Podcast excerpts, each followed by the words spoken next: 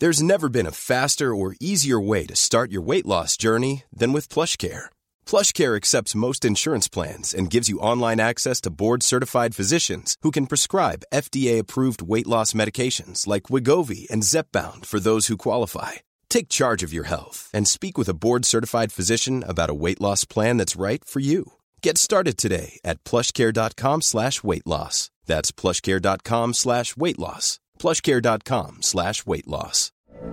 From BBC Radio 4, Britain's biggest paranormal podcast is going on a road trip. I thought in that moment, oh my God, we've summoned something from this board. This is Uncanny USA. He says, Somebody's in the house, and I screamed. Listen to Uncanny USA wherever you get your BBC podcasts, if you dare.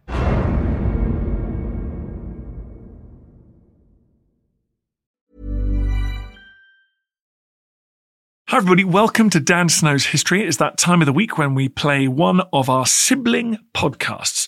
We have a whole family of podcasts at Team History Hit, and one of our more successful ones is Gone Medieval, where Dr. Eleanor Janega and Matt Lewis talk all about the Middle Ages. In this particular episode, they're going for the big one. They're uncovering the stories of the events of the people that led up to the Battle of Hastings in little old year called 1066. It's a fateful year. It's endlessly fascinating. There's a whole season out on Gone Medieval. In the first episode of it, Eleanor finds out more about Harold Godwinson from the excellent Professor Levi Roach. Enjoy. In the mists of the distant past, three roads lead to a meeting point. A single road leads away from it. At the junction sits a great prize. It offers wealth, power, and entry into the history books. Three men drive their horses faster and harder along the three roads, each determined to claim the prize for himself. There will be a collision, and the prize will only be won in blood. From one road comes an Anglo Saxon lord who has become the king of a people only recently brought together. From another, a Viking warrior of legendary stature seeking to rebuild the North Sea Empire to which he believes himself heir. The third is descended from pagan Vikings, now made Christian Frenchmen. The three warriors are Harold Godwinson, Harald Hardrada, and William the Conqueror. What none of them sees is the weight of the prize they seek. The lives of millions over centuries to come will be inextricably linked to the result of the clash these three men charge headlong into. The prize is England. The year is 1066. England will never be the same again. This is the story of Harold Godwinson.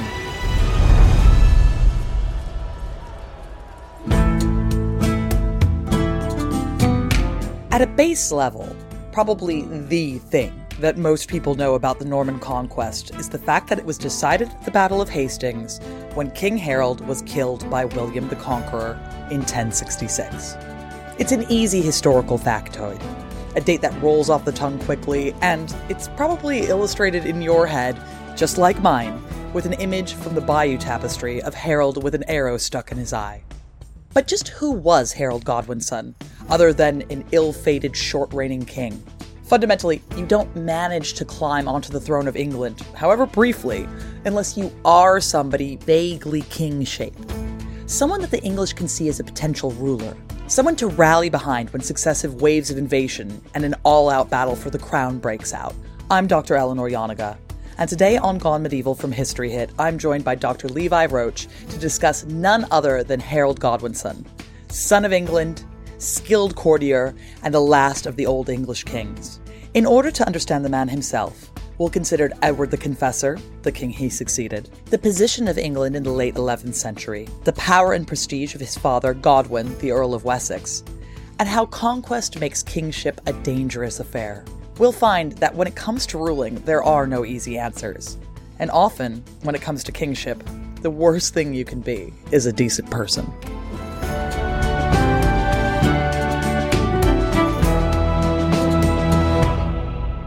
Levi, thank you ever so much for coming along to see us. You're most welcome. It's a pleasure to be here. I'm really excited too because today we're talking about Harold Godwinson. And I think that everyone kind of relates to him just as a guy who is shot in the eye with an arrow on the Bayeux Tapestry. Like this is kind of everyone's picture that lives in their head. And we know that he's the King of England. Well, who is he? That's a huge question to start the show off. Yes, as you say, he's remembered if he's remembered as a king as a failure or would have been tried really hard but failed at the last hurdle.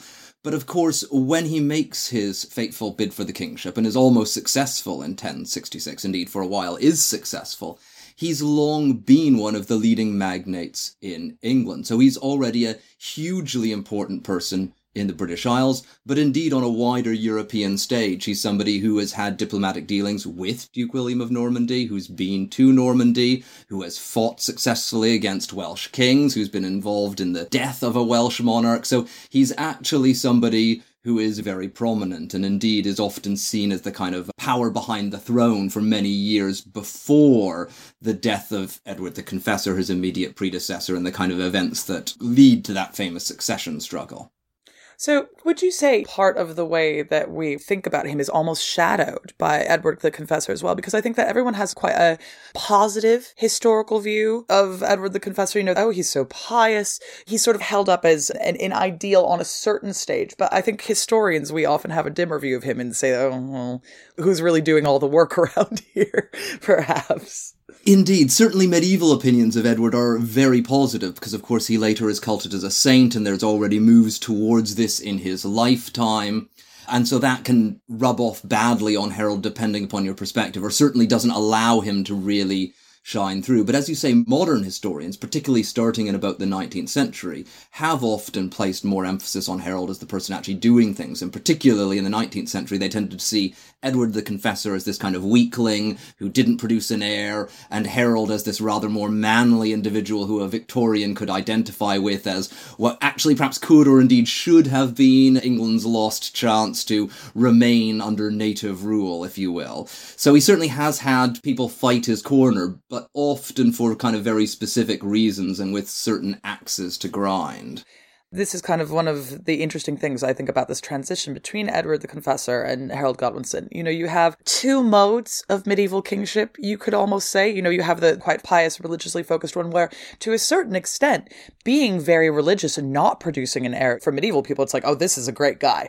He's really living up to what he should be doing from religious standpoints. But at the same time, it's also brilliant, to be a well connected courtier, to be involved in diplomatic circles. You know, these are two very useful ways of meting out power in the medieval period. And there is the kind of modern tendency to want to say, no, you have to be the manly man. And then this is what we like.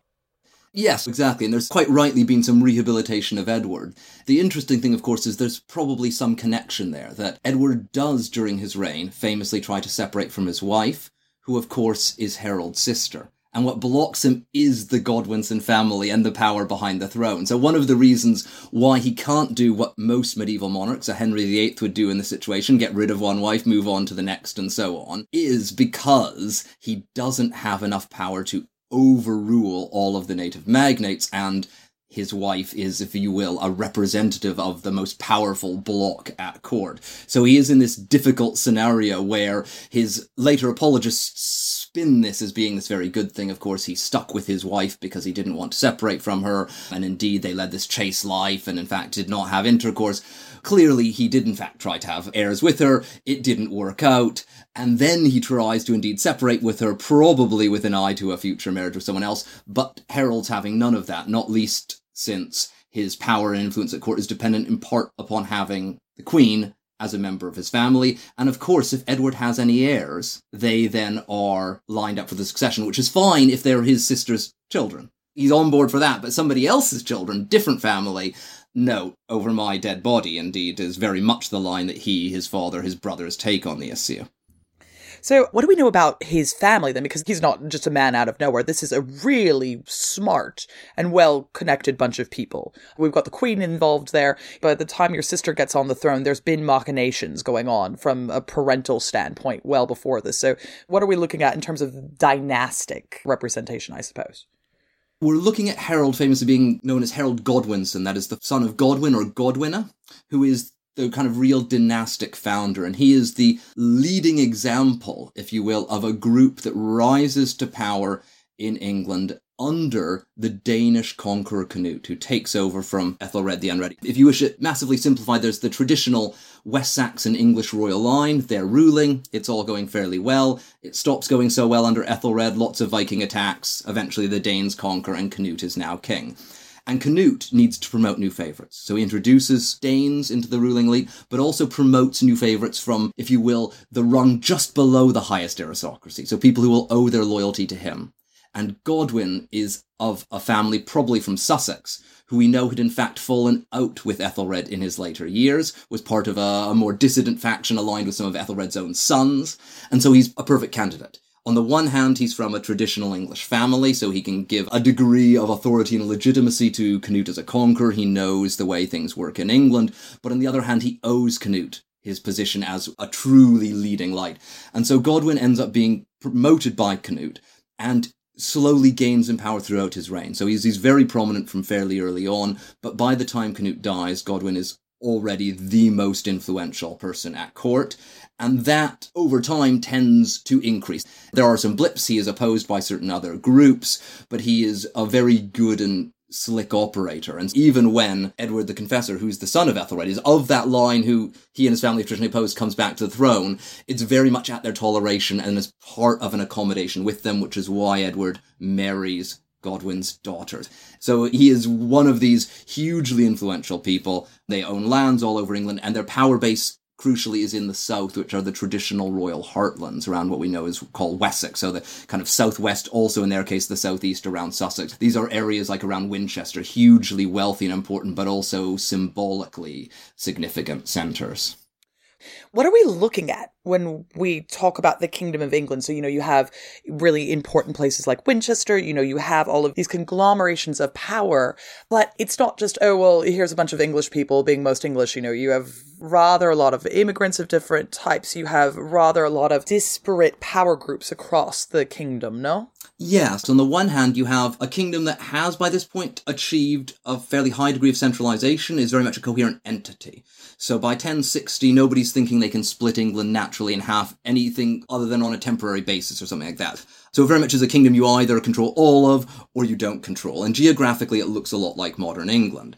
However, it is a very recent creation as there are all sorts of fissures in it, particularly a major north-south divide, but also something of a Midland-south divide. So it's a kingdom that's been founded by a dynasty from the south, and particularly, in fact, the south to southwest in Wessex. So around centres like Winchester, but also by later years very prominent around places like London. So these are where these people are based and regularly moving. They're much less present in the Midlands, and once you get up to a place like Yorkshire, it's much more loose overlordship. So you've got varying degrees of power and control that are focused on the South.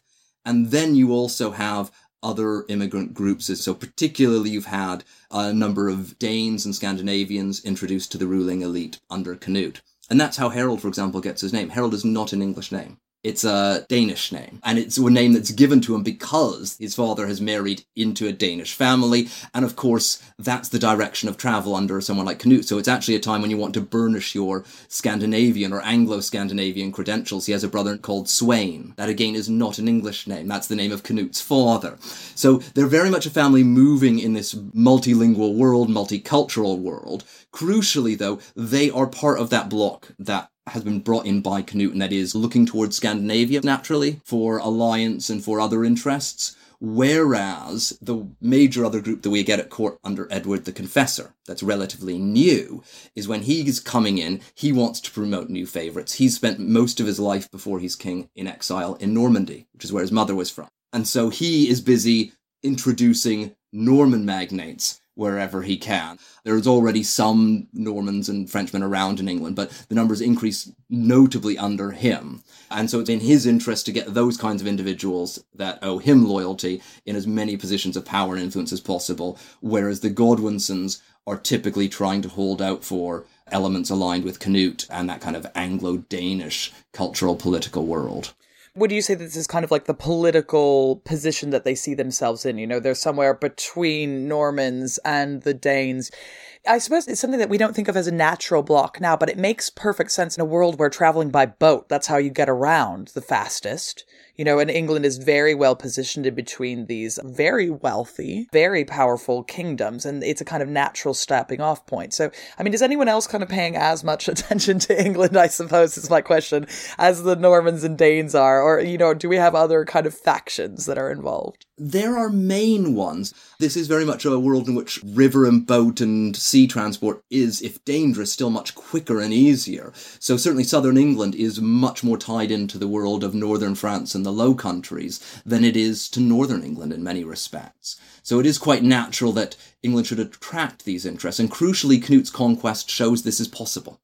So when someone like William the future conqueror is sitting in Normandy wondering whether or not he can or should do this, he and his relatives have seen it done in living memory. They know absolutely. So it's not only the Danes and the Swedes and the Norwegians who are looking over thinking, hey, this has been done before, we know this.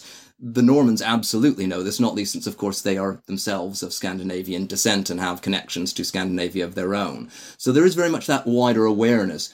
There aren't a large number of groups other than those powers that have the kind of naval capabilities to be considering this. The only other really big group are the Counts of Flanders, you'd want to consider here, and William the Conqueror crucially is married into their family.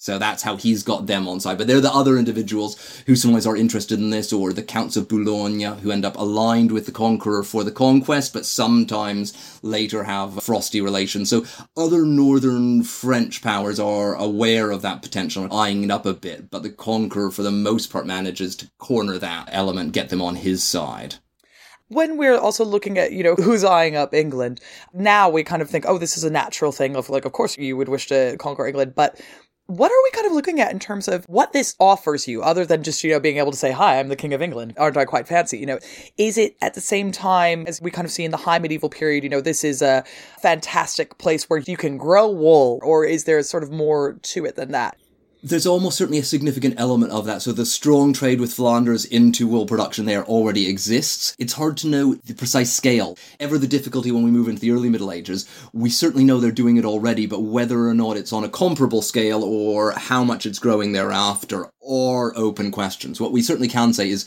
England is economically wealthy and is very desirable. It's also politically quite centralized and unified. And that also makes it desirable. So it is a place you can conquer outright in a way that you can't say Wales or Scotland or southern Italy. Those kinds of places end up being a kind of early medieval Vietnam, whereas England can be a blitzkrieg, if you will. You conquer it, defeat the monarch, take over. That's what Canute's already done. That's what the conqueror aims to do and succeeds in doing.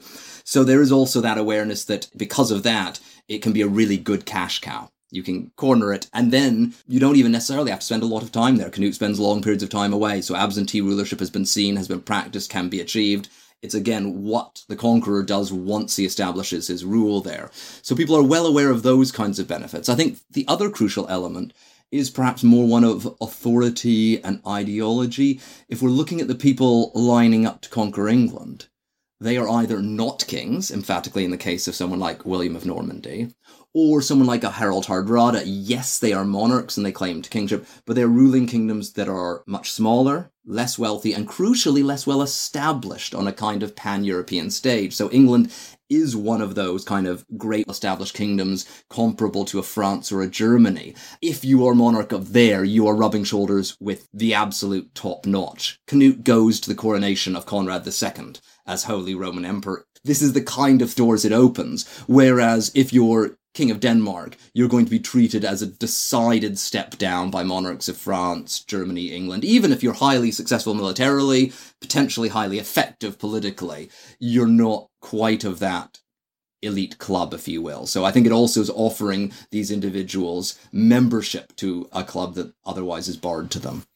Yeah, so there's kingship and there's kingship, right? Exactly. it's all well and good if you can call yourself a king, but doesn't matter, I suppose. But I think also it's really testament, and you know what you've just said sort of alludes to this, and to the fact how well set up England was as a kingdom that you can conquer it what makes it difficult to conquer southern Italy or Wales is just sort of, well, who is in charge here, right? There's all these tiny little bits and pieces. But what we're looking at, I think, in terms of, you know, you can't call it statecraft because it's not a state, it's a kingdom, but this is a pretty good bureaucratic regime that kings have going. You know, I always say that, well, if you can topple a government in the Middle Ages, that means that they had it going, right? Like that means that they had like power centralized, right? Exactly, and it's in fact, as you say, it's probably one of the best parts of Europe to achieve that in, that there are relatively few places you could conquer quite so easily, because England has, on the one hand, the political unification, which has been aided and abetted by geographical features as well as a kind of a lack of political atomization. So fairly lowland, rolling hills at worst, no great obstacles to movement really of large forces or things like that. So it really does allow that in a way that Italy you can do that with perhaps parts of France or Germany, but not the whole French kingdom, probably not even the whole German kingdom. It would be building blocks of them. Individual duchies or principalities would be the closest thing. Someone like Normandy itself, you could hypothetically conquer outright, but there are relatively few places, particularly on a scale of England and on a level of wealth of England. So I suppose circling right back, we got an incredibly wealthy, well put together kingdom that people know you can attack and take over. We've got a bunch of people sort of eyeing it up, but we've alluded to this. So Harold Godwinson himself, he's a very well connected courtier, brother of the queen. We know that obviously Edward the Confessor dies without issue, and so here's Harold kind of step into the void. What makes that possible? You have a power vacuum, and here's Harold. What makes him the man for that hour? The crucial thing with Edward's reign is the question of the succession is burning from the start. He's in his 40s when he becomes monarch. He has no wife and children. He marries. That's urgent and needed. He marries into the most powerful local family. That gets him support. He has a child and it's basically all set. Then the Godwinsons are on board. They have no reason to oppose him, even though he's been historically of a different faction, because hey, he's their ticket to having their own offspring on the throne. Everyone's happy. The problem is they don't have children. And it becomes clear relatively quickly that they won't. For obvious reasons, then the Godwinsons try to block him doing anything else. So his next move is to try to get rid of her, marry again. Godwinsons won't allow it. It does lead to a rebellion and all sorts of complex politics, but in the end, he's blocked from doing that. So that is the moment at which then the question becomes pressing what else can he do? So he probably reaches out to Duke William of Normandy. We don't know if any firm promises are made, but almost certainly does reach out in 1052 during the rebellion of the Godwinsons and is putting out feelers there at least, and that's probably where at least the idea is planted for Normandy.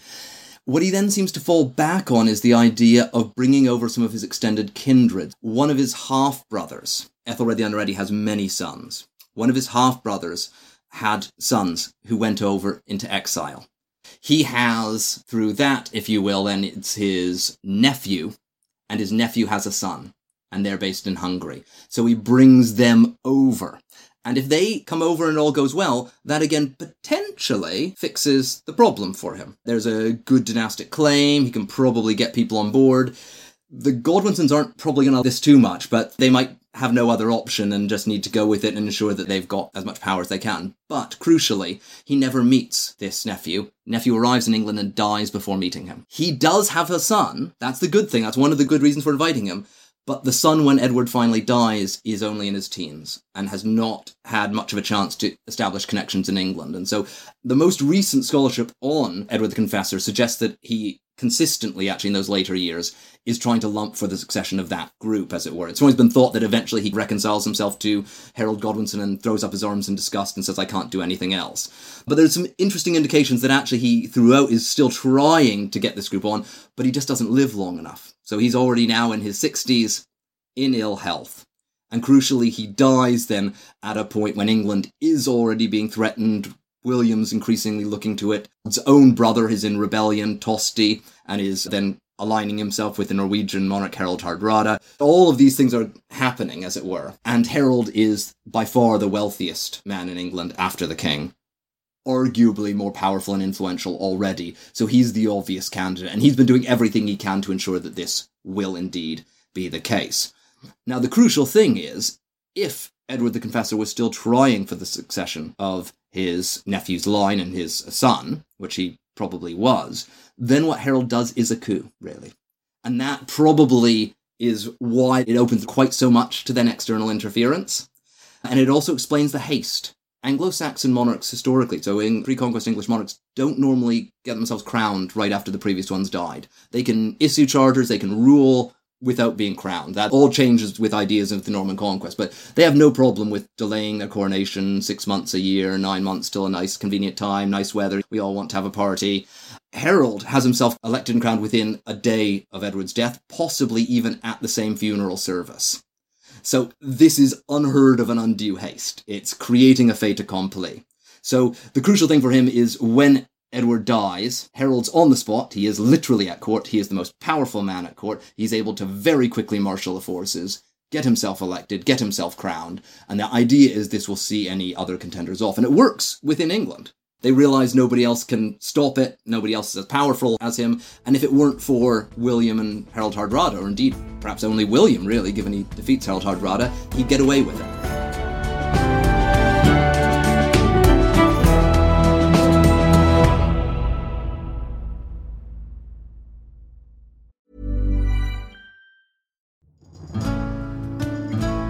Professor Suzannah Lipscomb, and on Not Just the Tudors from History Hit, I'm looking for answers to the big questions about every aspect of life in the early modern period.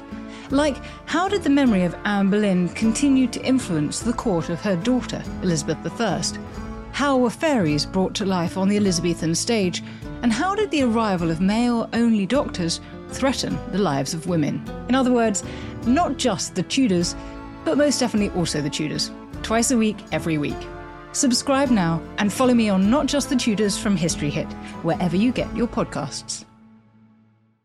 Many of us have those stubborn pounds that seem impossible to lose, no matter how good we eat or how hard we work out. My solution is PlushCare. PlushCare is a leading telehealth provider with doctors who are there for you day and night to partner with you in your weight loss journey. They can prescribe FDA-approved weight loss medications like Wegovy and Zepbound for those who qualify.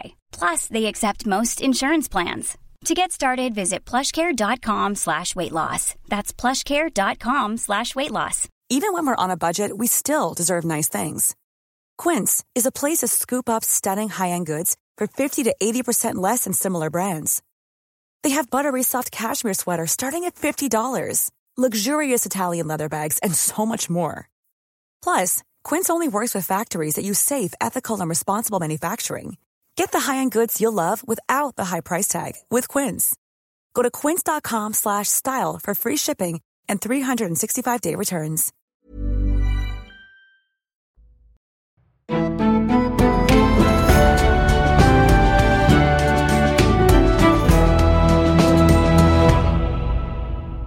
I love all of these signifiers of kingship. You know, like what does a king do in order to say, hi, everyone, I'm the king? And this does sort of two things. On the one hand, this man's been crowned, that's the king. But it does look sweaty. Who's getting crowned at a funeral? You know, that's shocking behavior, really. So it does two things. It's like, yeah, you can absolutely say, well, here, we've had the ceremony.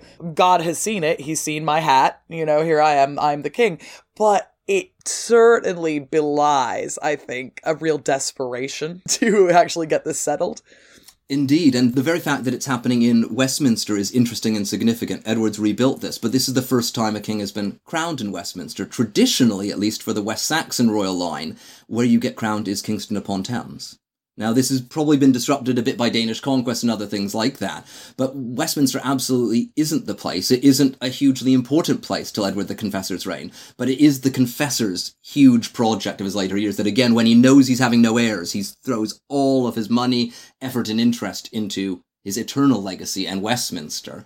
And so Harold is crowned there. It nicely underlines continuity with the previous regime, but it actually is in other ways a break with tradition that again is suggesting this let's not wait any longer before voices of dissent can be heard. And it's probably actually that moves of Harold's in part that lead to what becomes the traditional central medieval English approach to coronation, which is you absolutely must be crowned before you can be real king and monarch. Because Harold is trying to stake his kingship. He needs every additional ounce of legitimacy and authority. And then, of course, so does the conqueror. Because he's just a Norman duke who's come over and beat up the previous king. He's claiming to be the legitimate heir as well. He's a distant relative of him, but realistically, might has made right. And again, he needs and wants every additional buttress for his rule. And then thereafter, it becomes a tradition. And then for monarchs in the future, then it's, of course, you have to be crowned and consecrated before you can be a proper king. But hitherto, it's been much more of a confirmation of an existing status. This is an interesting point as well, I think, this idea of might making right, you know, because essentially that's what Harold does, right? It's like, well, I'm the richest, I'm the one who's got all of the men, I'm here right now, here we go. But that does sort of open the door if you're not English. If we're saying, oh, it's just whoever's got the most men and is here, it settles the question, I suppose, in England, but in a more broad context, it almost opens a door, right? Exactly. It is something of a gift to anybody else who wants to do it. Harold may well be, almost certainly is thinking of, hey, Canute came over and took the kingdom.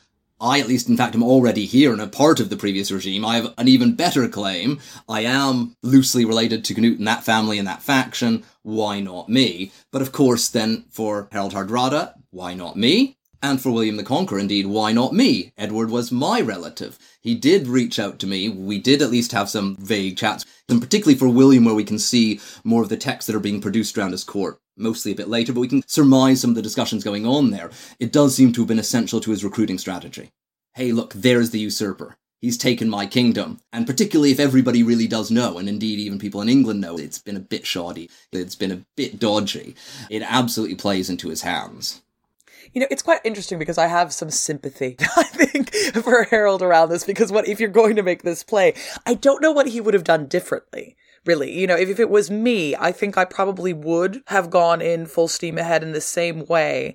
But it's just all these kind of knock on effects, and all you can know is the context that you're in and kind of roll the dice and hope for the best. Because if he delayed, I think he would have had the same thing, probably, from outside interests.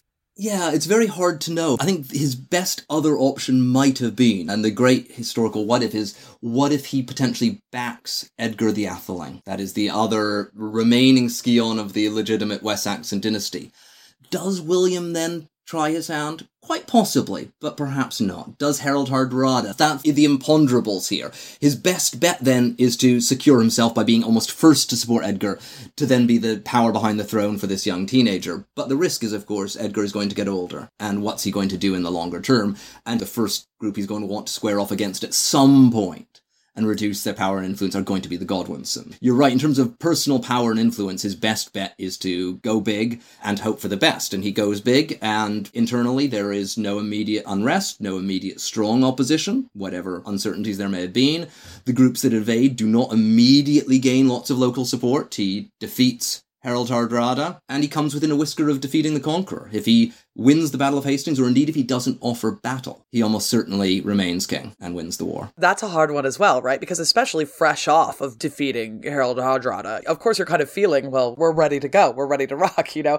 And it is understandable from a medieval standpoint, just again, rolling the dice and just going in for military campaigns. He's clearly fairly good at this, but we have the benefit of hindsight, right? You know, we can always like look at all of these sliding doors and say, oh yeah, well, there's your problem. But I think when you're in the midst of it, it's a lot more difficult to kind of make a decision. Yeah, and I think it's easy for us to underestimate the pressures people are under. That I think in some ways medieval politics is quite different from modern, but in other ways not so different. If you're at the top, lots of people are constantly clamoring for your attention and wanting you to do things and fix things. That's your job as king. And again, if you're a new king, you need to be seen to be doing this stuff.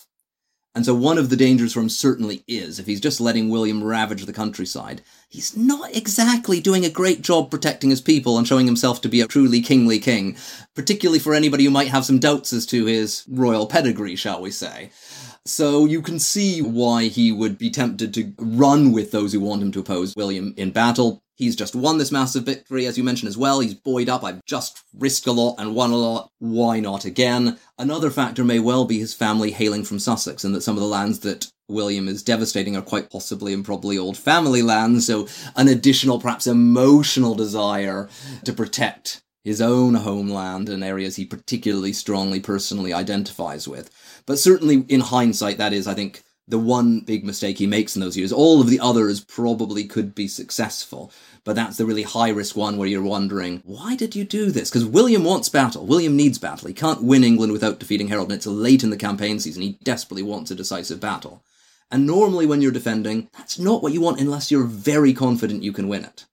I suppose I can see his standpoint. I can see, you know, if it's your cousins yelling at you, you know, you have everybody clamoring for your attention, sure, but it's a different thing when it's your actual family. And they're saying, there's French people all over my backyard, you know, like, what are you going to do about this? Yeah, exactly. And he's probably hoping to achieve what he did when he fought Harald Hardrada, which is to get up there so quickly that he caught them off guard. Harald Hardrada isn't ready for the English to arrive, and they do, and completely wrong foot him.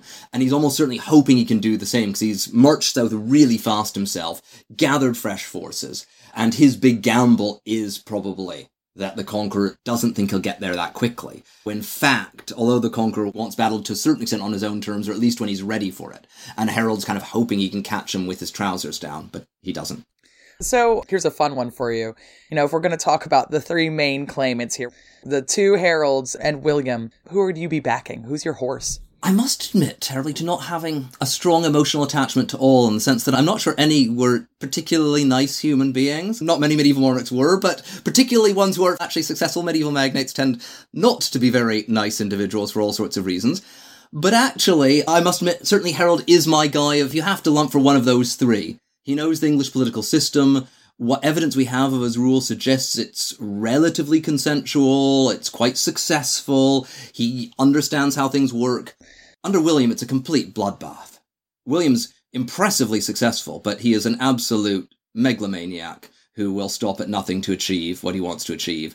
And William cares about William. I'm not sure Harold cares a lot more than his family, but he does care a bit more than about Harold, I think. So maybe that makes him marginally better. And I think there's some hints perhaps in actually offering battle there of care for his people and things like that. It would be hard to know that without seeing more of his reign and getting a sense of that developing.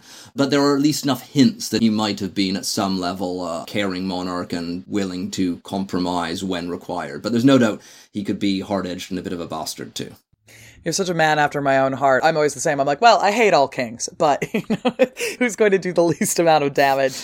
Of three bad options, mm-hmm. Harold was probably the least worst option. Of course, England got the worst option. That's what I would say. I think William's the worst worst option. Absolutely. It's like, ugh. William changes England in all sorts of fascinating ways and does things that are obviously hugely important for its future. But yes, seeing them as any kind of unalloyed good and a kind of old fashioned Victorian good thing is problematic at best, shall we say. Levi, thank you so much for coming in to chat with me about this. It's been an absolute pleasure. Thank you for having me on. Thanks for listening, and thank you so much to Levi for joining me. This has been Gone Medieval from History Hit. And if you've liked what you've heard, don't forget to rate, review, follow the podcast, and tell your friends about it. As always, Matt will be back on Friday, and I'll see you again next Tuesday to do the same.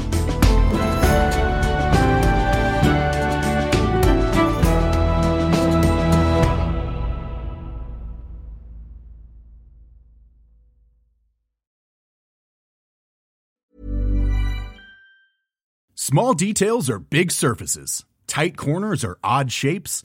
Flat, rounded, textured, or tall? Whatever your next project, there's a spray paint pattern that's just right. Because Rust-Oleum Custom Spray 5 in 1 gives you control with five different spray patterns. So you can tackle nooks, crannies, edges, and curves without worrying about drips, runs, uneven coverage, or anything else. Custom Spray 5 and 1. Only from Rust-Oleum Thank you for listening to this episode of Dan Snow's History Hit. Please follow this show wherever you get your podcasts. It really helps us, and you'll be doing us a big favour. Don't forget, you can also listen to all of these podcasts ad free and watch hundreds of TV documentaries when you subscribe at historyhit.com slash subscribe. As a special gift, you can also get your first three months for just £1 a month when you use code Dan Snow at checkout.